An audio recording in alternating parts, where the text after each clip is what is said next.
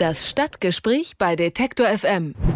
Wir wissen, im sächsischen Freital sind die meisten auf Migranten nicht so gut zu sprechen. Spätestens seitdem dort eine Erstaufnahmeeinrichtung für 280 Asylbewerber eingerichtet werden soll, eskaliert die Lage. Die Freitaler Anwohner fühlen sich übergangen. Immer wieder finden Demonstrationen statt, die zeigen, viele wollen keine Flüchtlinge in Freital. Gestern nun sollte eine Bürgerversammlung in der Stadt zwischen Befürwortern und Gegnern vermitteln. Das Treffen ist jedoch völlig aus dem Ruder gelaufen. Buhrufe, Pöbeleien und Hohngelächter. Die Journalistin Karin Wollschläger von der katholischen Nachrichtenagentur KNA war vor Ort und ist nun bei mir am Telefon. Schönen guten Tag, Frau Wollschläger. Guten Tag. Was bleibt Ihnen von der Bürgerversammlung in Freital denn jetzt im Gedächtnis? Das war eine sehr aufgeladene, sehr emotional aufgeladene Stimmung mit teils tumultartigen Szenen bei der Bürgerversammlung. Es sollten ja eigentlich 380 Freitaler Bürger eingelassen werden und plötzlich wurde halt der Saal dicht gemacht und es hieß, es sei voll. Da standen aber noch bestimmt gut 100 Bürger vor der Tür und haben halt sehr lautstark dagegen protestiert. Im Saal selbst gab es auch Proteste, dass nicht mehr reingelassen werden. Es war durchaus noch Luft. Die Sitzplätze waren zwar alle belegt, aber es wäre wär Platz für deutlich mehr Leute gewesen.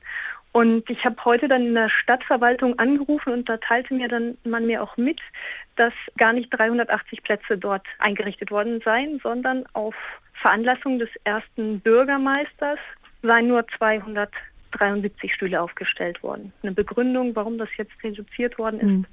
gab es aber nicht. Jetzt natürlich die Frage, warum fühlen sich denn die Anwohner in Freital übergangen und was befürchten die denn, was jetzt da passiert? Also die Proteste, die gestern zu hören waren, zum Teil auch sehr lautstark, waren teils von Anwohnern, die sagten, es sei unerträglicher Müll und Lärm, der von dem Asylbewerberheim ausging.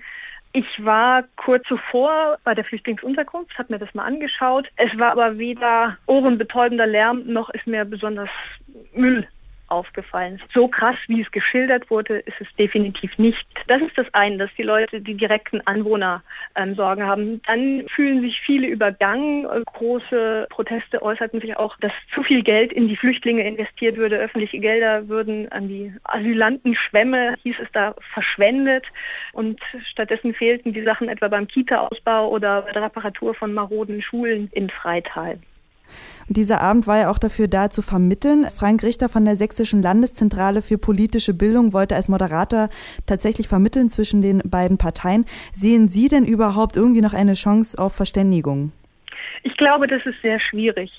Der Frank Richter, muss man schon sagen, war der einzige, fast der einzige, der an diesem Abend Applaus bekommen hat. Er hat schon Applaus bekommen, als er ans Mikrofon ging. Er wohnt ja in Freital auch. Und er stellte dann ja die, die Frage, was man jetzt hier machen könne, um die Spaltung im Grunde der Stadt zu überwinden. Seiner Einschätzung nach ist es schon so, dass er sagte, die allermeisten können wir dazu sicher gewinnen. Es werde immer welche geben, die man nicht ins Boot holen könne, die radikal dagegen seien, aber seiner Einschätzung nach wäre es doch so, dass ähm, es eine Mehrheit gäbe, die dort jetzt gestern Abend in den Saal aber nicht so offenkundig geworden ist die auf eine Einigung ähm, abzielen. Aber es scheint mir sehr schwierig. Auch der erste Bürgermeister, Herr Kretschmer-Schuppan, war mit seiner Antwort auf Herrn Richter nicht ganz überzeugend. Er sagte halt, wir müssen miteinander reden. Wir müssen erstmal miteinander wieder eine vernünftige Kommunikation bekommen, bevor wir überhaupt irgendwie über Integration nachdenken können. Also die Gräben scheinen sehr tief zu sein, die durch Freital laufen. Es gibt eben diesen großen Gegner, Asylgegner, die dort gestern eben auch sehr lautstark vertreten waren, aber es gibt eben auch die anderen. Ähm, wir ähm, berichteten auch aus den Kirchengemeinden viele, dass Spenden dort abgegeben werden, mhm. also täglich mehrere Pakete, die dann weitergegeben werden. Auch in der Unterkunft selbst äh, berichtete das Personal, dass da also ständig Leute kämen, Spenden abgeben würden, sich zu den Asylbewerbern in den Garten setzen, sich mit denen unterhalten, gucken, ob man irgendwie nicht Deutschkurse für die Kinder und die Erwachsenen organisieren kann.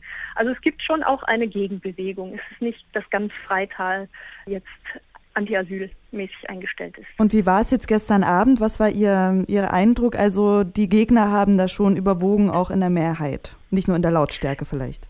Ja, das hm. denke ich schon.